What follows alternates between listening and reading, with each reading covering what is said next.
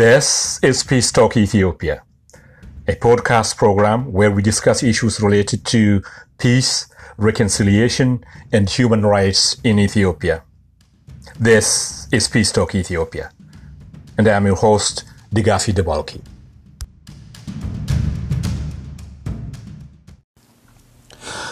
The topic of our program today is combating hate in the age of social media. On page one, we have editor's introduction, and on page two, we'll bring to you our conversation with Bernie Farber, chair of the Canadian Anti-Hate Network. Stay with us.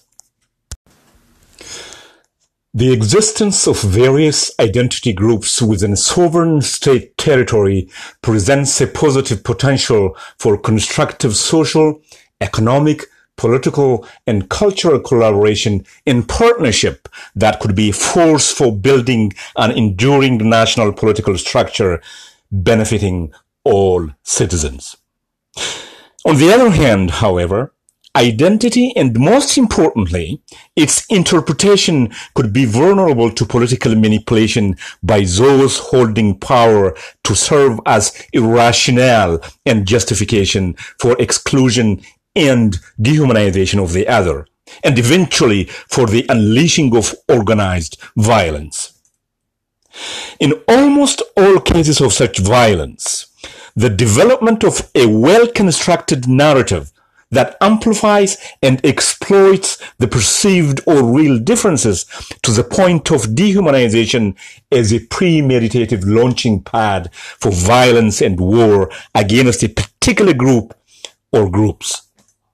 In the past, this kind of large group identity interpretation and its political manipulation has led to an abhorrent degree of violence which has manifested itself through the Holocaust, civil war, ethnic cleansing, and genocide.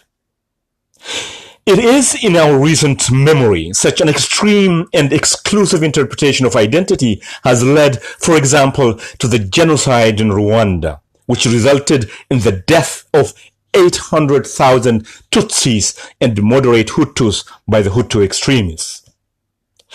In the former Yugoslavia, the suffering and death of thousands was attributed to the same manipulation and exploitation of large group identity.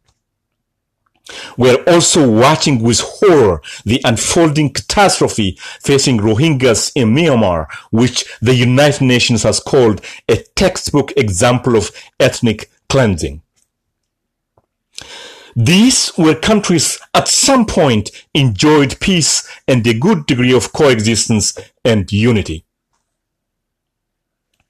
With irresponsible political manipulation and in the absence of responsible leadership, social cohesion and coexistence could unravel rapidly, paving the way for interactable conflict and deadly violence. Large group identity and its interpretation, and most importantly, its manipulation by the political elite for advancing political goals continues to be a major political asset and dangerous trend in parts of the world where identity is readily available for, for those whose political power to mobilize. It is at times the unquestioning loyalty that those among the elite often count on to advance their political ambitions that makes large group identity a social identity that could serve a certain political goals or objectives. Often simply being a member of a specific ethnic group is sufficient enough to win trust and to be trusted regardless of the undeclared or declared political and economic intentions of the upper echelon of the political elite or those often considered leaders. It is this blanket trust from my group or group that most often offers the political elite significant capital to maneuver without any discernible challenge to the political narratives and ideological views or ambitions to power. It is important to stress the fact that war, genocide, and ethnic cleansing do not start with weapons. Before the peace is shattered, before the smell of gunpowder infects the air, before mothers weep for their children, the premeditation begins with words. A carefully constructed narrative of dehumanizing the other already has been in the works. Our collective humanity compels us when we hear the words of hate and dehumanization against any group that we must speak up. We must raise our voices. We must not wait until the vile words of hate are directed at us or our group. As history teaches us, by the time the dehumanization gets to us, it might be too late. To reflect on the history of hate, its repugnant violence, and how to combat hate, we have invited Bernie Farber to speak with us today. Acknowledged as one of Canada's most accomplished voices on the topic, Bernie Farber's career spans more than a quarter of a century, focused on human rights, pluralism, and interethnic, interfaith, and interrace relations. Recognized and called upon by the courts, media, and law enforcement as an expert in human rights and civil rights, he is one of the few in the field to be accepted by Canadian court as an expert in hate crime, white supremacy, and anti-racism. His efforts have been documented in numerous Canadian human rights publications, books, newspapers, film documentaries, and magazines. His work has also been cited for his expertise in a number of academic publications. Mr. Farber has been involved with a range of social justice and human rights organizations. He has worked closely with the Canadian Indigenous communities on historical redress. Mr. Farber is chair of the Canadian Anti-Hate Network, sits as a board member of Human Rights Watch Canada. He chairs the Rights and Ethics Committee for Community Living Toronto. He is a former co-chair of the Ontario Anti-Racism Directorate. And his latest venture is the publisher of the new Canadian Jewish Opinion and new site, the Canadian Jewish Record. Bernie Farber, uh, thank you for joining us on Peace Talk Ethiopia. Oh, well, thank you for having me. Uh, it's yeah. a real pleasure to be here.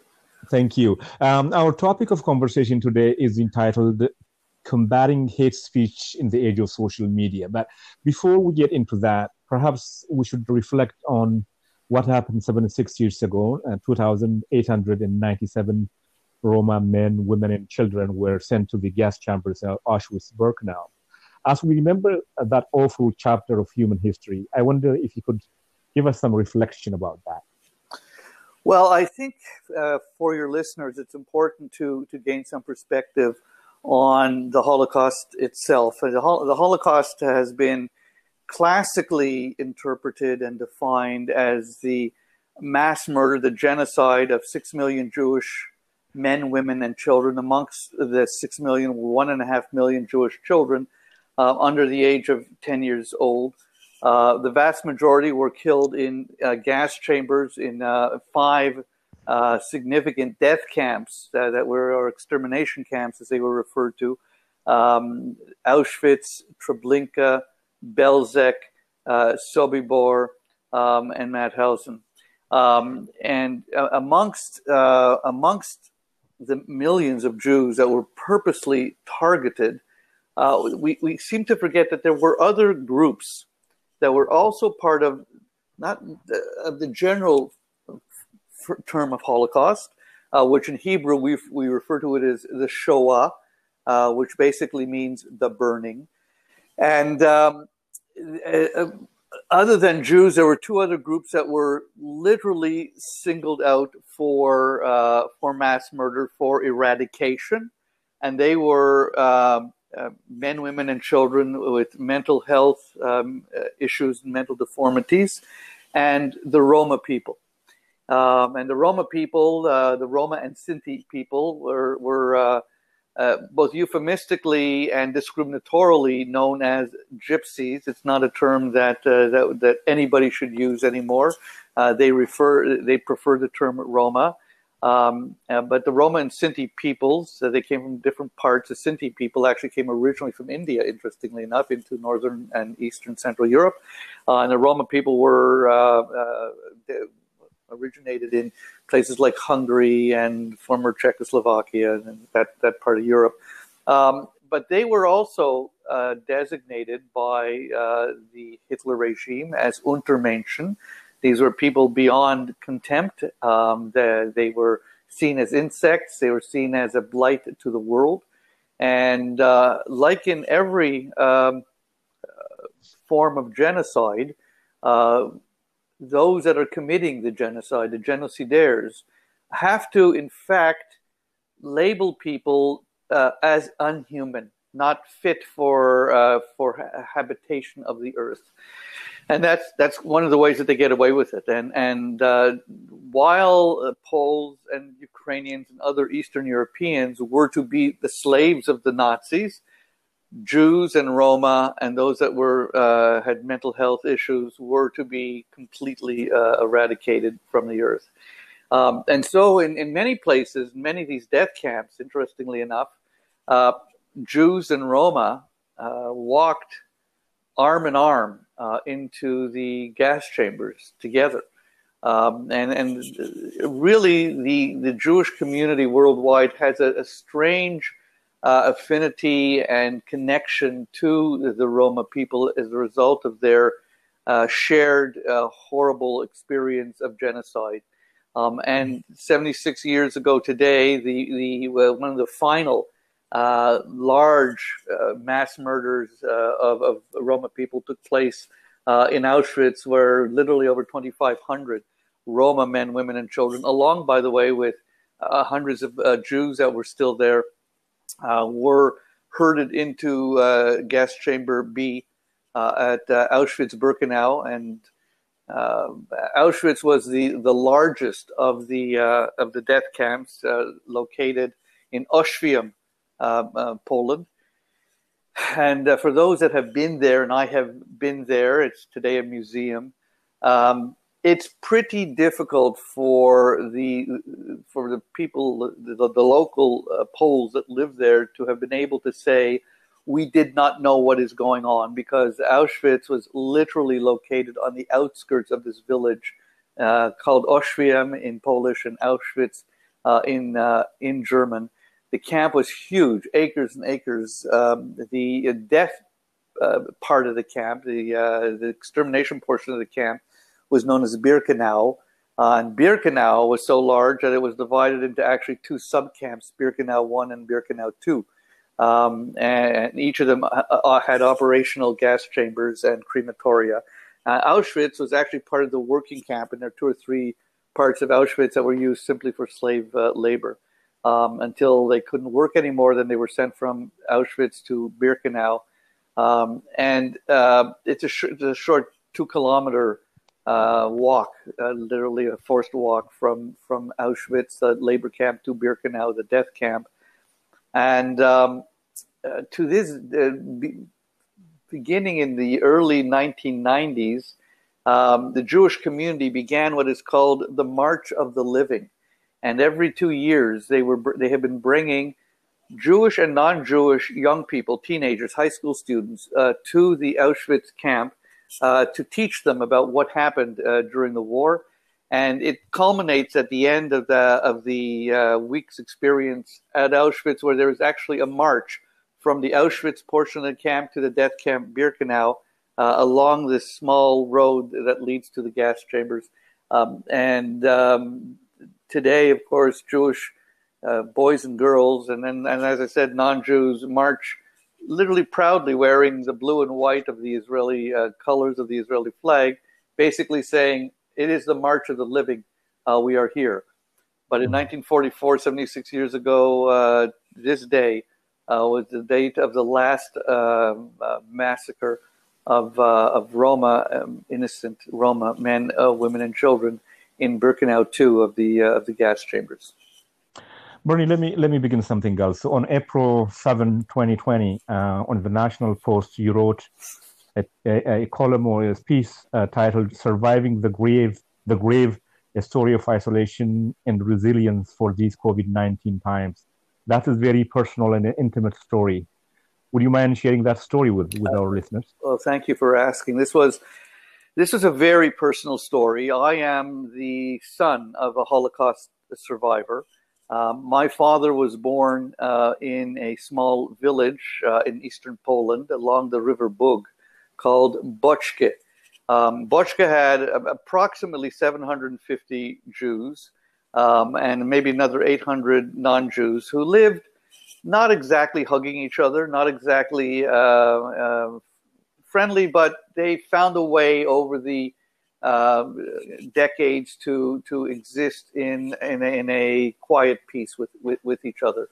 Um, and, and, that was really until the war broke out. By the way, there there was always uh, virulent uh, anti-Semitism in parts of Eastern Europe. It, it, it came and it went over the over the uh, decades, um, but it was really the advent of Nazism and the beginning of World War II, and Hitler's plan to literally eradicate Europe of, of its entire Jewish population um, that uh, that moved anti-Semitism from words and, and some deeds, uh, you know, some actions of hate into uh, uh, mass murder and to genocide.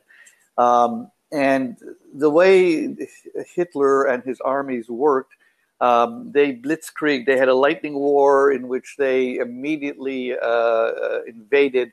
Um, first, it was, of course, uh, the Sudetenland, Czechoslovakia. Uh, then later on, it was it was Poland, and then France, and eventually Russia.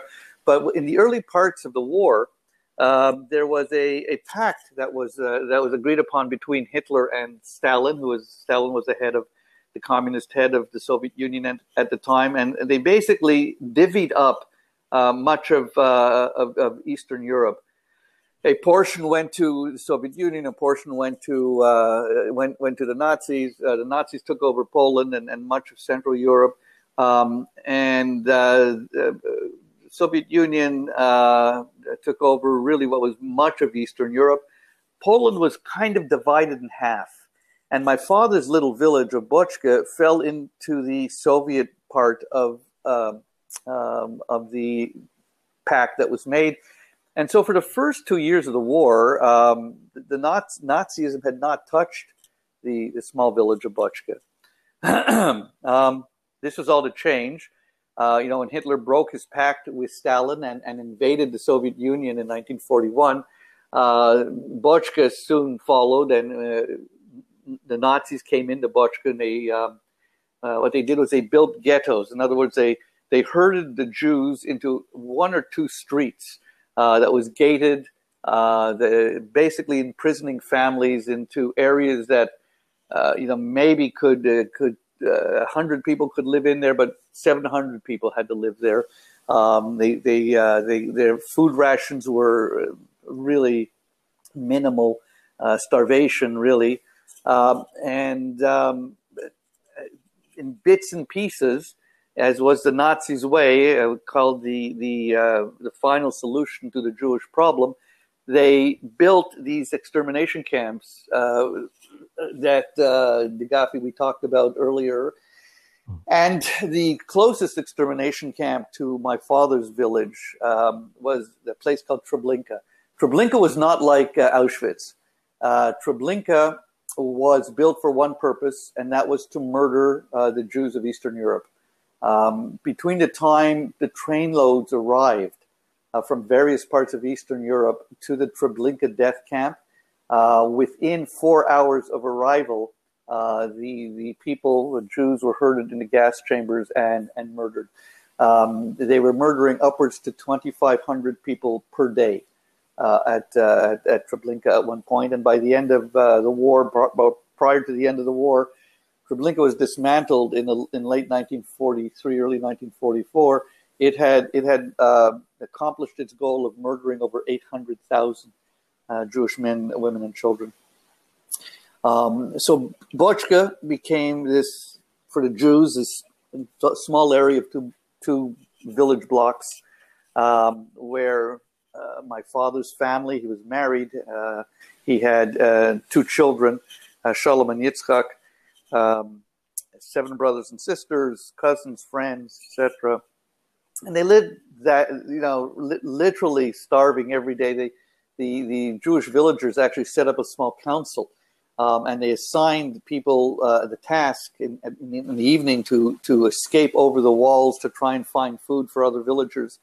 Um, and it was a very dangerous thing to do, of course, because anybody who was found over on the other side of the wall was shot, immediately shot by um, either the Polish police or or the Nazis. Uh, one evening, uh, when my father and two men uh, were assigned to go and get food from Polish farmers, as he was returning, um, he heard sirens and dogs howling, and this was the evening that the Nazis decided that they would um, uh, evacuate uh, the ghetto and uh, pack people into the freight trains and move them to the Treblinka uh, death camp. And my father was, you know, captured, uh, thrown onto a train, had very little idea of what, what was going on. Uh, he was, you know, I mean, he worked with his hands. He was a strong man. and as the train started slowly uh, chugging down the uh, down the track, he was able to pry a board from the freight car loose, um, and he actually jumped off of the moving train and made his way back, tried to make his way back to his village. And he was found in the forest on his way back to the village by his best friend, a man by the name of Julian. Um, and my father, unlike other Jews of his village, uh, because uh, his his uh, father, my paternal grandfather ran the mill. He was a miller. Um, he had a, a, a, secular education. So, in other words, he spoke Polish and German and a number of other languages um, as the natives spoke it, and not as a, a Jew would have spoken it, which would have been with a heavy Jewish accent. And so, and he, he was, you know, very tall, blonde hair, blue eyed. Um, uh, he looked very Polish, very Aryan, if you put it that way. Um, and and his friend basically said to him, "You you cannot go back to the village. You they're looking for you. Come, I'm going to hide you uh, on, on, my farm." Now that was also a very brave thing for Julian to do. Julian had his own family because anybody found sheltering a Jew, any Pole or anybody else found sheltering a Jew, um, the the uh, price to pay was you paid with your life and the life of your entire family. And so what they did was they dug a hole uh, into the ground, um, and my father lay prone uh, in this hole in the ground. In a, in a, he called it the grave, um, and he was covered with straw, and dirt during the day, and he breathed actually through a straw during the day. Uh, and he lived that way for three months. Uh, Julian would come in the evening um, and uncover him, and they would he would eat and exercise. And my father was desperate and despondent. Uh, and uh, he remembers, he, as he told me the story, he, he remembers uh, telling Julian that he, he just he, he, could not go on this way. And um, he was afraid for his life and the lives of Julian and his family. And he said, the words that Julian said to me that evening when I was telling him of my sadness and depression is what really kept him alive. And Julian said to him, As long as I will be alive, you will be alive. And those words kept my father uh, alive uh, in, in his own mind. Um, he, to the day that Julian died, and he died shortly after the war, very sadly, um, my, my father called Julian his angel and um, sent his family, you know, money and gifts uh, after he survived the war. Um, but uh, the grave was his uh, lockdown area. This is where he had to live. And finally, after three or four months, he was at a, a place where he just could not, A, he could not take it anymore, and B, he was really in fear of being found and what that would mean to Julian and his family. And um, he and Julian ventured out one evening together looking for the Russian partisans uh, who were operating in the, in that area of Brest-Litovsk, which was a which was a province around Buchka and the other villages, and, and found uh, the Russian uh, partisans. And um, and that's where he survived the war with the with fighting with the with the Russian underground uh, for almost three and a half years. Um, and uh, he survived the war. He went to a displaced persons camp uh, after the war. Um, finally, making his way to to Canada, um, where he met my mother, uh, who was Canadian, born uh, well, came actually born in also born in Russia, but came well before the war. Uh, and I remember my mother saying to him that it took her five years to teach him how to smile again because my father was the only Jewish survivor of his entire village. So, in other words, his wife, his first wife, his uh, two little boys, his seven brothers and sisters, his friends, his cousins, everybody was was obliterated, murdered in the gas chambers of uh, of Treblinka. Two questions, Bernie. Um, the first one: How old were you when your father told you that story? Um, and and the second one is the issue you touched earlier about that narrative that developed to dehumanize the other, the language, the word. Before every war, before every conflict, before every genocide, before every ethnic cleansing, there's there's word, there's language. Mm-hmm. Can you reflect on that? Okay, um, the first question you asked me actually has two parts to it. Uh, how old was I when I found out the entire story? So, as we were growing up, my father told my brother and I the stories of Eastern Europe, uh, of growing up before the war, told us a little bit about the war, not very much. Um, and it really wasn't until I was 22 years old um, that my father sat us down one night and told us the entire story. So, what was it about being 22?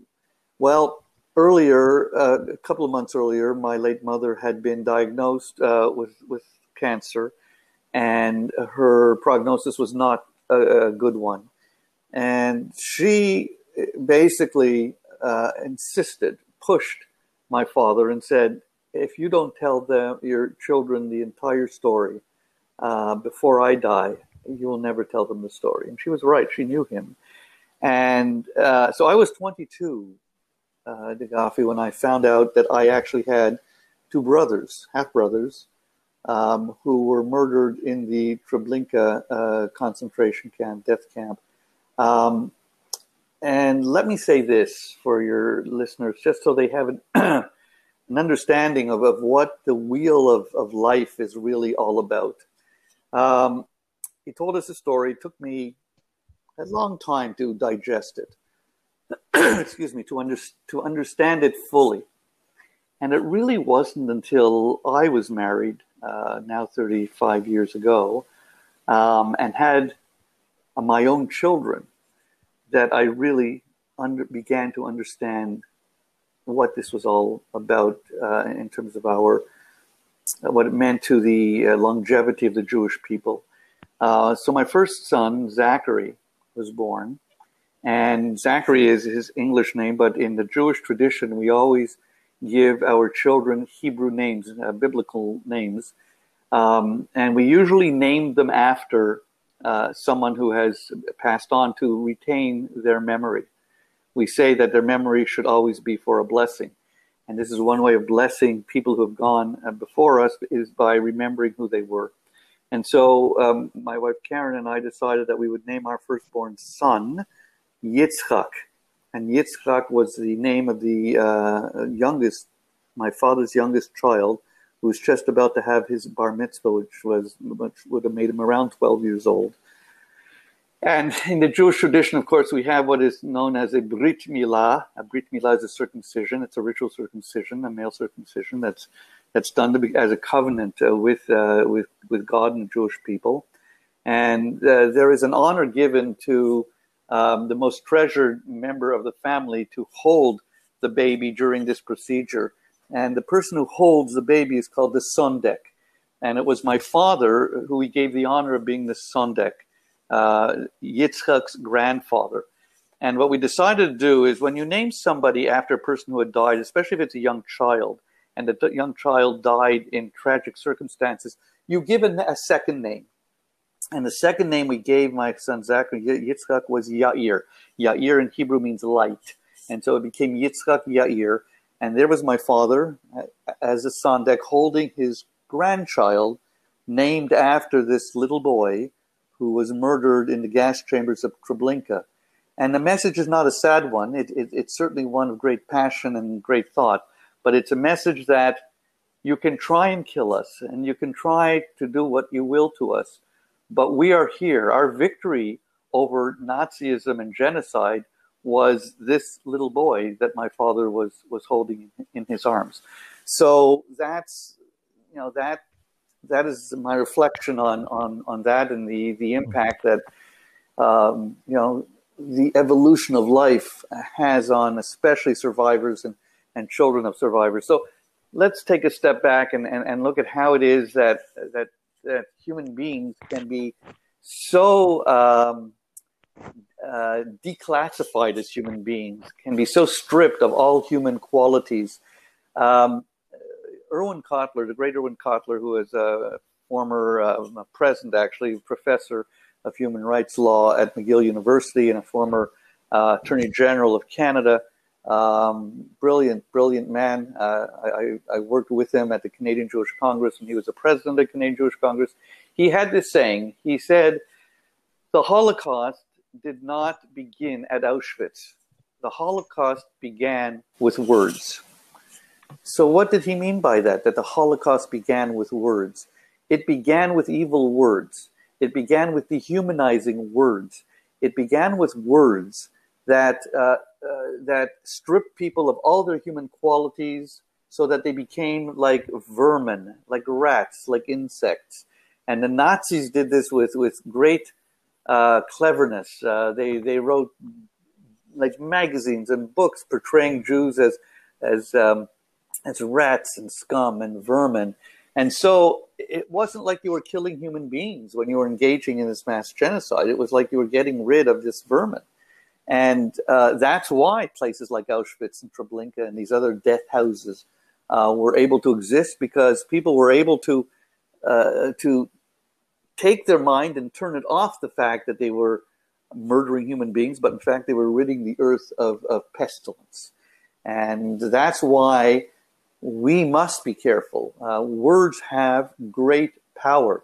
They have power to be good, and they certainly have power to do evil. Mm.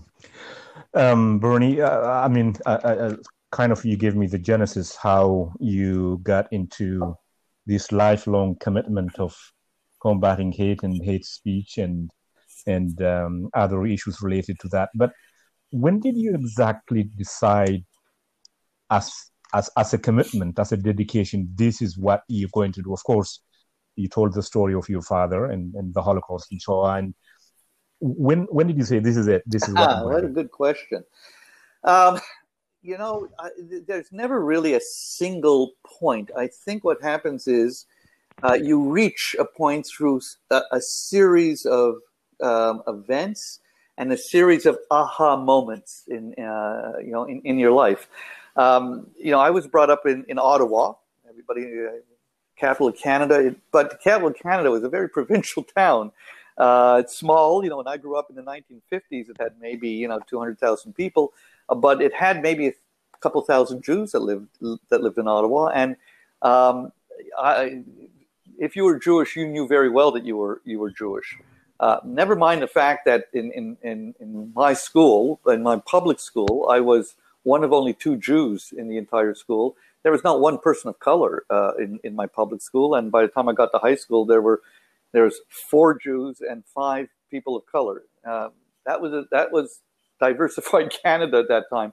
But growing up as a young child, uh, Gaffey, there was probably not a day that didn't go by where I was not um, bullied for being a Jew um, you know, that, that I wasn't the subject of some anti-Semitic taunt uh, of being beaten up. Um, you know, we had to learn to fight or run. I mean, that's the way it was for, for you know, a small group of Jewish kids who went to the small public school in, in, in, in Ottawa. And I used to think as a kid, there's something just so wrong about this. And I remember going to my father. I mean, you know, compared to what my father went through, this was like, you know, a walk in the park. And I would tell him about this. And his view, uh, and at the time, of course, I was so, I, I, thought he was so wrong, but his view is, you know, buck up. This will, this will um, toughen you up.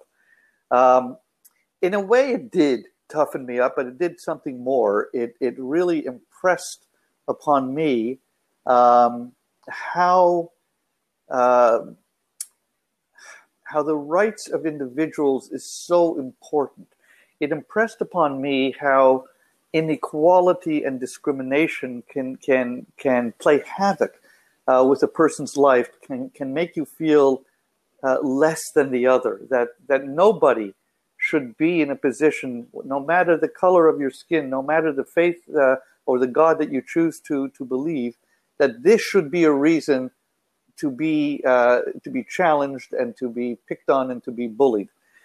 So, you know, that developed in me as, as a young child, coupled with my father's uh, experience. Um, and in my in my formative years after high school, um, uh, I decided I needed answers. I had to understand what made people tick like this, and what could it what could we do as people to make the world a bit of a better place uh, for everybody. Um, so interestingly enough, I I, uh, I decided to uh, major um, in um, religion, um, in comparative religions when I was at the University of Carleton University in uh, in in Ottawa. And the thesis that I wrote my last year uh, had to do with uh, spiritual survival in the death camp. And uh, there was nobody, the Gafi, doing this kind of work at that time. We're talking 69, 72, 73. Um, and so I was operating kind of blind, even with my professor's help. It was something that we didn't know too much about. My, the idea was that I was going to um, uh, interview Holocaust survivors, death camp survivors, and look at two concepts of survival. The first concept being that of Primo Levi, Sergio Levi, who, who was a Jewish philosopher um, who wrote of his uh, experiences surviving uh, um, the Auschwitz death camp, a book called Survival at Auschwitz. Um, and his view was that when he was imprisoned in this camp, he became like an animal an Untermenschen, a Musulman, um, as the Germans were referred to, as Germans referred to the Jews. A Musulman was basically a, a, a robot. I mean, you had no feelings. You only operated and survived on your basest um, of instincts. And that's how Levi uh, survived. That's how he felt he, he, he survived. And of course, for those that know the story of Primo Levi, you, you know that uh, he wrote uh, some incredibly heartfelt books on, on his survival and the meaning of life. Um, but finally, eventually, he himself could no longer take his in- inner demons and he took his own life um, in the late 60s or early 70s. But that was one concept of, of, um, of survival. Uh, and the other concept that I juxtaposed that with was uh, a concept developed by Dr. Viktor Frankl. Um, uh, he wrote a book about his survival in the death camps called Man, uh, The Meaning of Life Man's Search for Meaning. And his view was that he survived through love, uh, that uh, the love that he had, that he carried in his heart for his wife, uh, who he longed to see, this is what kept him alive. So, can you imagine these two different juxtapositions of survival? Uh, and during these courses of this this interview, I presented to 25, 30, 30 people and wrote my you know my, my piece around you know what, what what that meant and how these people survived. And sadly, the, the majority of the people that I spoke to, not the overwhelming majority, but certainly the, the larger number, survived as did Levi um, through gut basic instinct, survival of the fittest. That that was it, and that you know after that, after after I, I finished my university education and did that work, um, I was hooked. I, I, was committed. I was going to be a helper. Um, I was going to be someone who was going to change things. I mean, you're naive when you're young that you can change change the world. Um, little did I realize who would have thought, you know, that so many decades later, uh, that you and I in 2020 would still be talking about this very same kind of an issue. but I started off as a, as a social worker with the Ottawa Carleton Children's Aid Society. I, I worked as a protection worker and uh, assessing child abuse and sexual abuse and trying to make the lives of children better. And, and uh, then when I met my wife to be and I moved to, to Toronto, I, I was fortunate, really fortunate to, to uh, be hired by uh, the Canadian Jewish Congress, which was uh, to, to, this day one of the finest uh, human rights organizations in, in this country, whose basic motto it was to you know bring diversity and human rights to all walks of life and to everybody, no matter their race, creed, color, nationality. Um, and uh, I, w- I became it, its CEO in, in 2005. And um, when I left in 2011, I, I, worked with a couple of other like minded organizations, uh, the Paloma Foundation, where we worked with uh, homeless uh, youth and First Nations uh, people uh, in terms of trying to build um, adequate um, and independent work on reserves. Um, I then worked with the Mosaic Institute, uh, an organization that um, worked with different faith and ethnic and, and uh, racialized groups to uh, bring people together for dialogue. And today I'm retired. I call myself rewired. Um, I've got a number of projects on the go, and the most important of which right now is I chair an organization called the Canadian Anti Hate Network. And if your listeners are interested, they can go to antihate.ca and see the work that we do, where we confront, we do research, and we expose the haters, the same types of haters that um, that were instrumental in in turning people into insects and vermin for the for the sake of genocide. These kind of people, this mindset still exists today, and uh, you know, I, I, it was not even in my retirement. Uh, it's not something that I could um, that I could stand. That, that, I had to stand against it in some way. And thankfully, the Anti-Hate Network, uh, with the uh, with the incredible assistance of the Bank of Montreal, of, of, a wonderful working grant from the Bank of Montreal, and some uh, some just incredible um, uh, investors and. Uh, um, and, and others, uh, we, we, we, we, operate and we, uh, we, we're hopefully doing some good.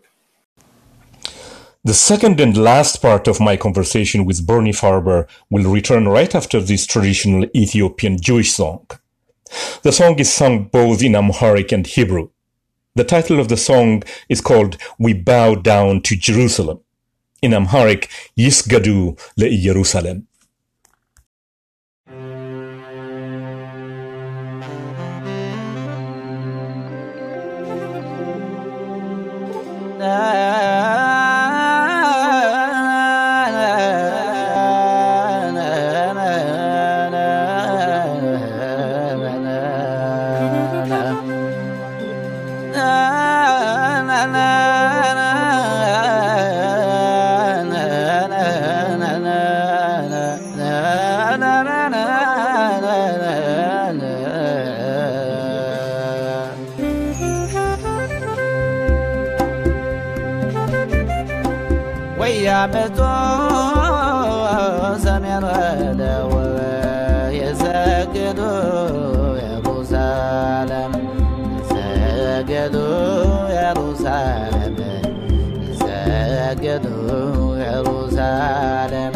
ወያመቶ ምስራቅ ምዕራብ የሰገዱ ኢየሩሳሌም ሰገዱ ኢየሩሳሌም ሰገዱ ኢየሩሳሌም ወያመቶ ካህናት ወነቢያት የሰገዱ ኢየሩሳሌም የሰገዱ ኢየሩሳሌም የሰገዱ ኢየሩሳሌም ወያመቶ ነገሥታት ወመሳፍንት የሰገዱ ኢየሩሳሌም የሰገዱ ኢየሩሳሌም የሰገዱ ኢየሩሳሌም። ወያመቶ ትንሽ ትልቅ ወንድ ሴት يا روزالم يسجدوا يا روزالم.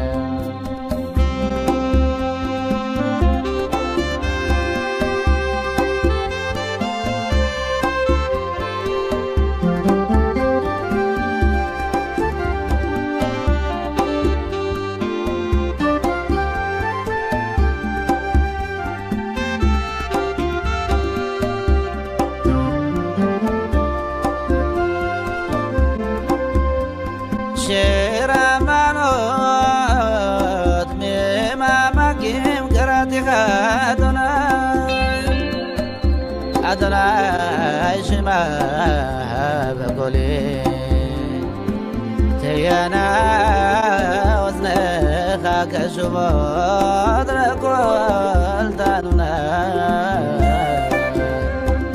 إما بنو تجمران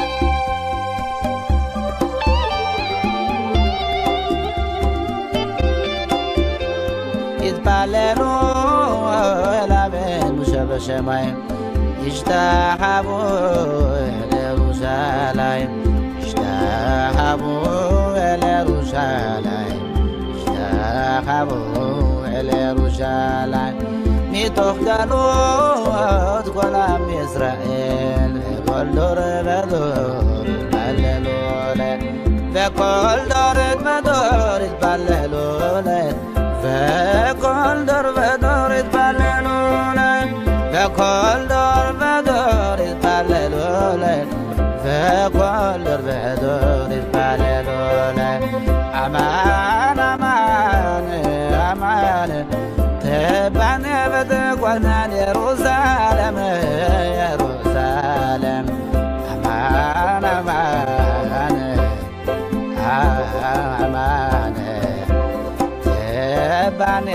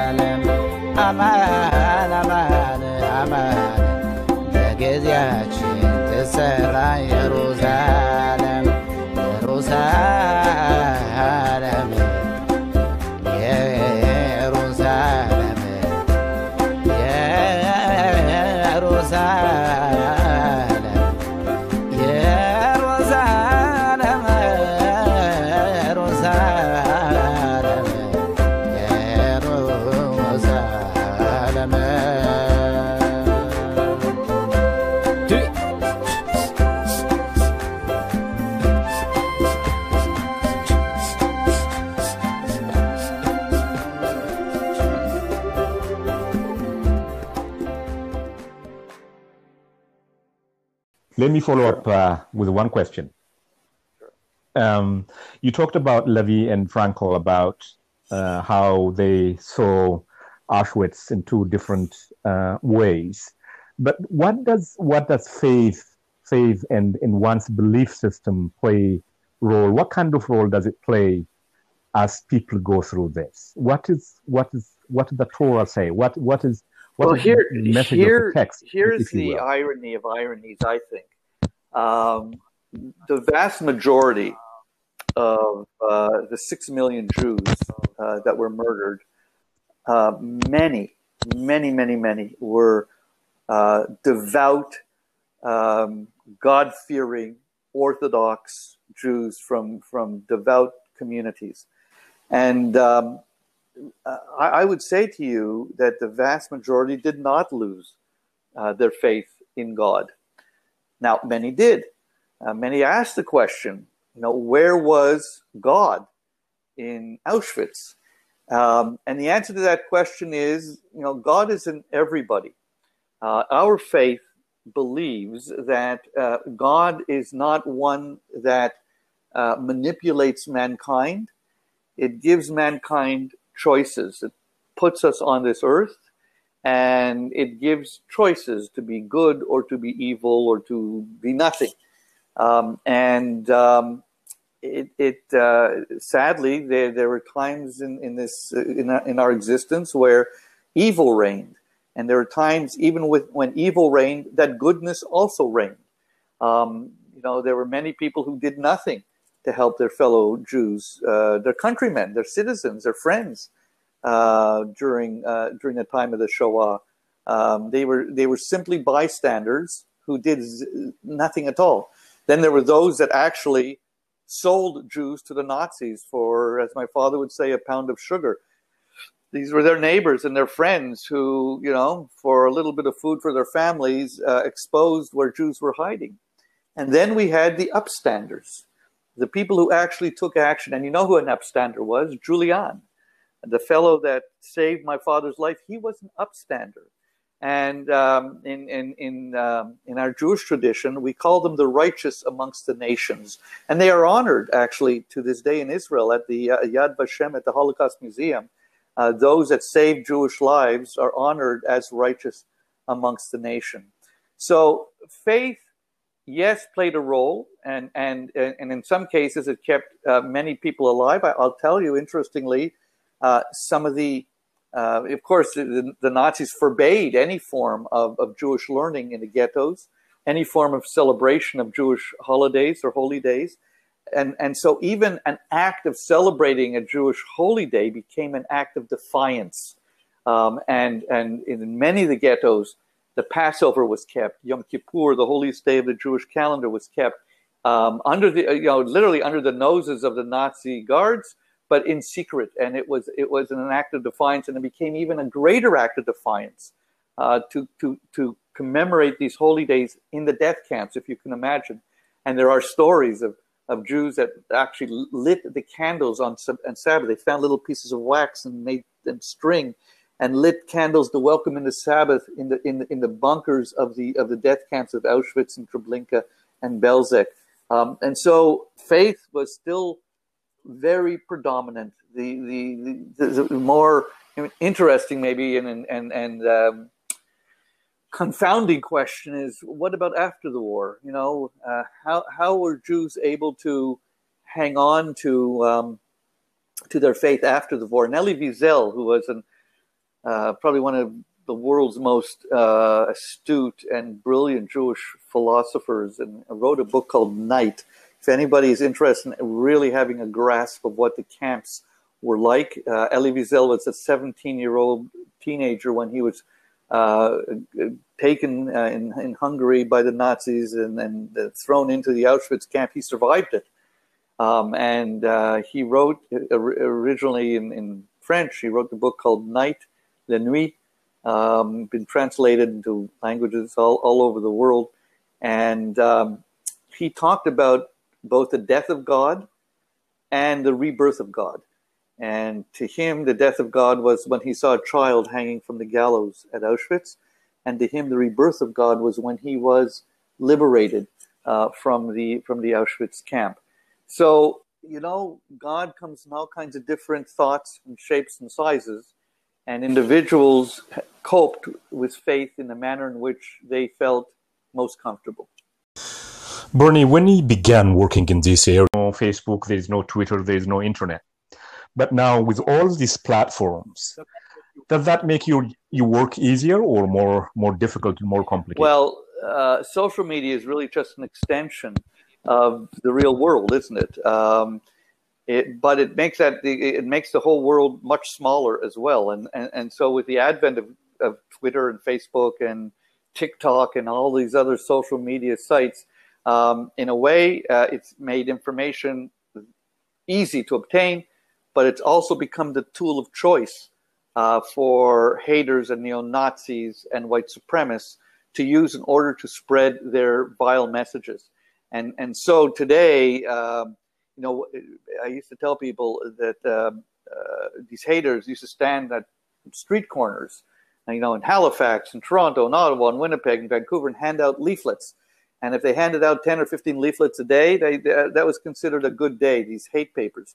Um, today, you go online, you get onto Facebook, you put a message, you touch a key, and you can potentially le- reach hundreds of thousands of people.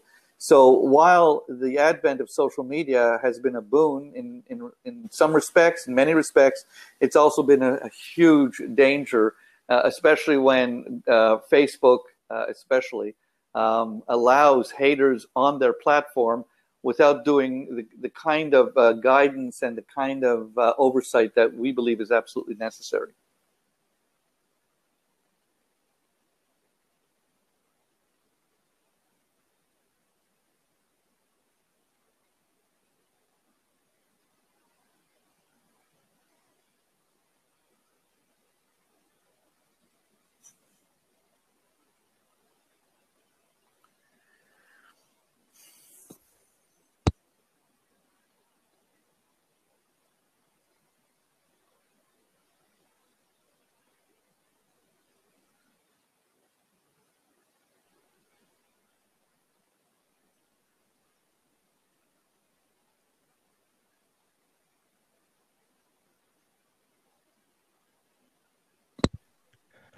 Hello. Yep. Hello. Uh, hello. Hello, Hello. hello. Hello. Can you hear me? Hello. Hello. Hear me? Yep, I hear you.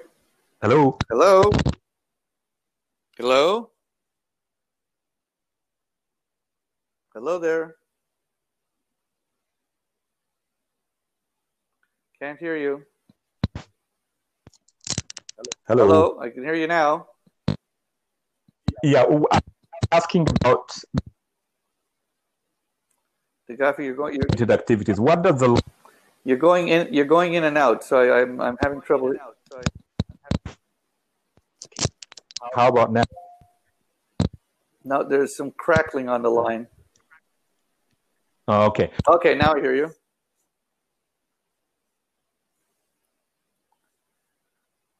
No.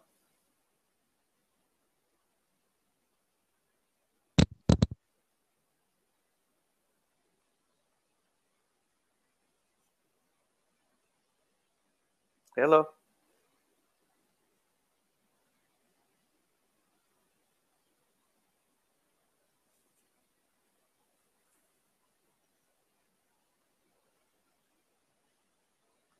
Hello.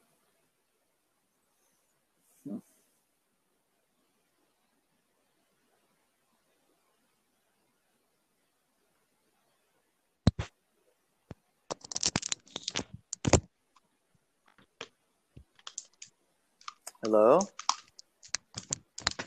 Hello. Okay. I'm Can you hear me? I hear you now. Okay. Okay. I was asking you a question about um, the law in Canada. What does it say about hate speech and hate related activities?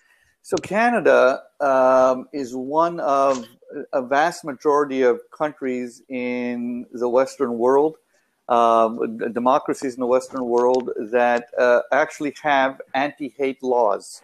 Uh, you'll find similar set of laws in um, the UK, New Zealand, Australia, Germany, France, much of, much of Central Europe. Um, and the the law here in this land is is is a is a carefully tuned law known as Section 319.2 of the Criminal Code, which makes it an offense to publicly communicate statements that willfully promote hatred against identifiable groups. Now, identifiable groups refers to basically uh, any section of the public uh, that are defined by race, creed, that's faith, race, creed, color, nationality, um, sexual orientation, gender identity, as of only a few years ago, or expression, or mental or physical uh, disabilities.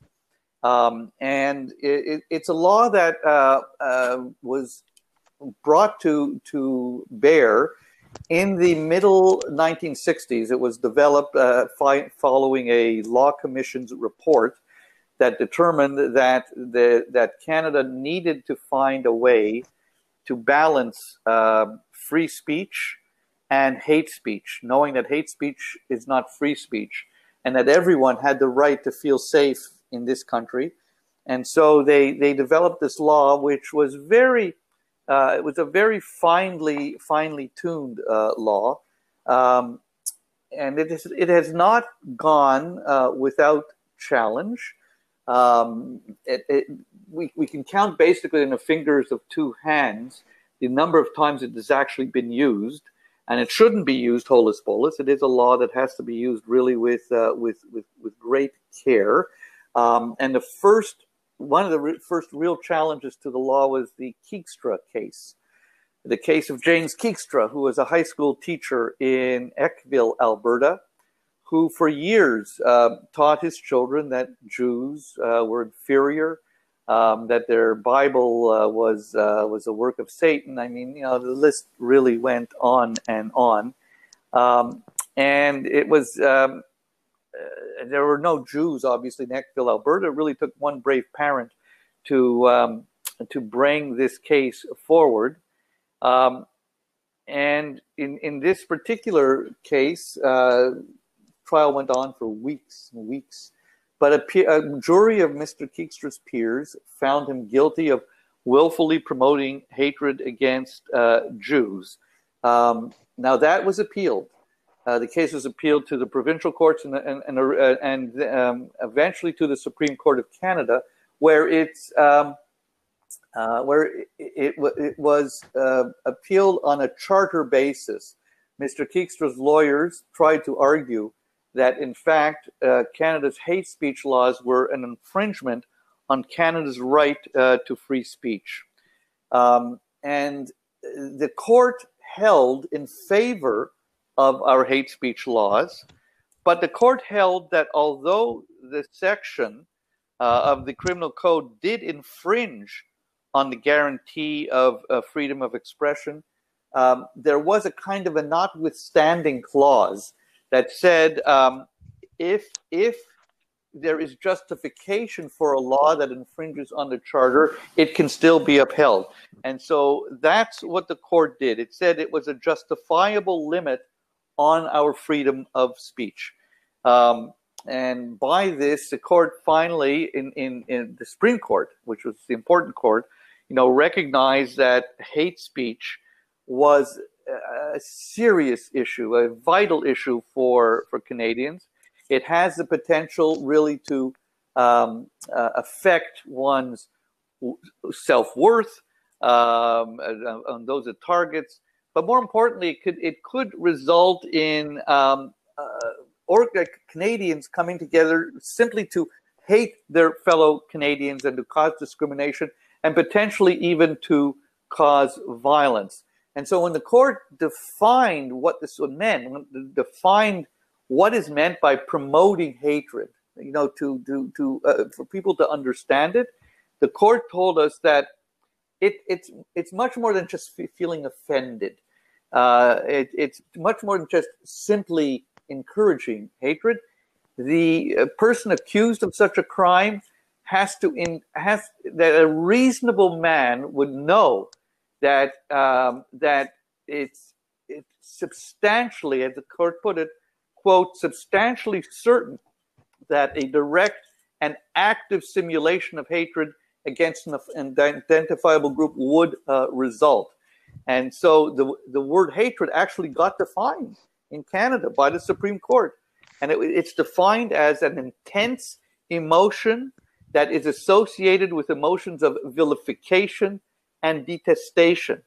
And, and, and Chief Justice Brian Dickson, who actually formed the, the final decision on the Keegstra case, basically told us that when hatred is exercise or is when when hatred attacks individuals of, of identifiable groups, it basically tells us that these individuals are not worth uh, uh, not worth their lives are not worth anything, and that could cause harm and it could even cause death. And that's the kind of the standard that we have today in our in our hate laws.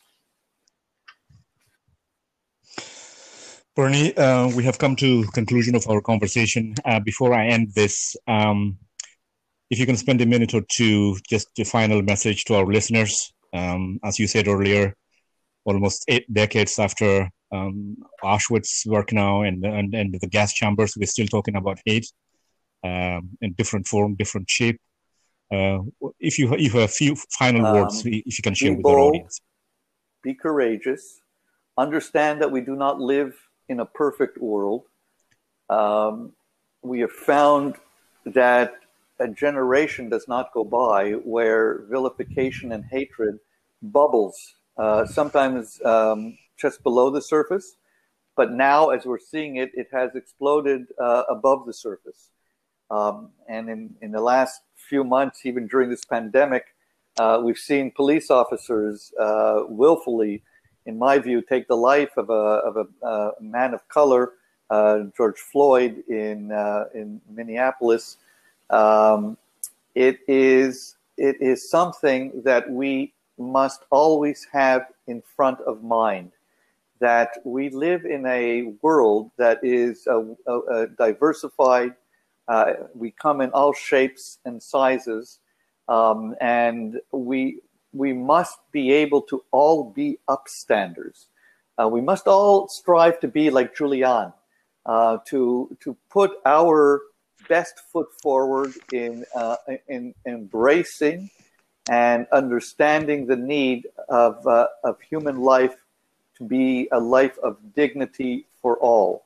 And it, it, it's, this is not an easy task, but I only ask people to continue to be aware of it. I do not want you to become like Sergio Levi says, a Muslim, that you act only on base instinct and care for nothing. Be more like uh, what Viktor Frankl envisioned, that we live uh, out of an abundance of love that we have for our fellow human being that's what gets us through the dark times, and that's what makes us a very special world indeed. Bernie Farber, thank you so much for your time and for sharing your personal, intimate stories and, and stories of suffering and hope and justice as Thank well. you very much. We appreciate your time. Thank you. Thank you. We end our program today with the national anthem of the State of Israel, which was born in 1948 after the extermination of six million Jews by the Nazis. If you have comments, questions, or suggestions about this particular episode or any other episode, please email us peacetalkethiopia at gmail.com. That is peacetalkethiopia at gmail.com. Stay safe and take care of each other. This is Peace Talk Ethiopia.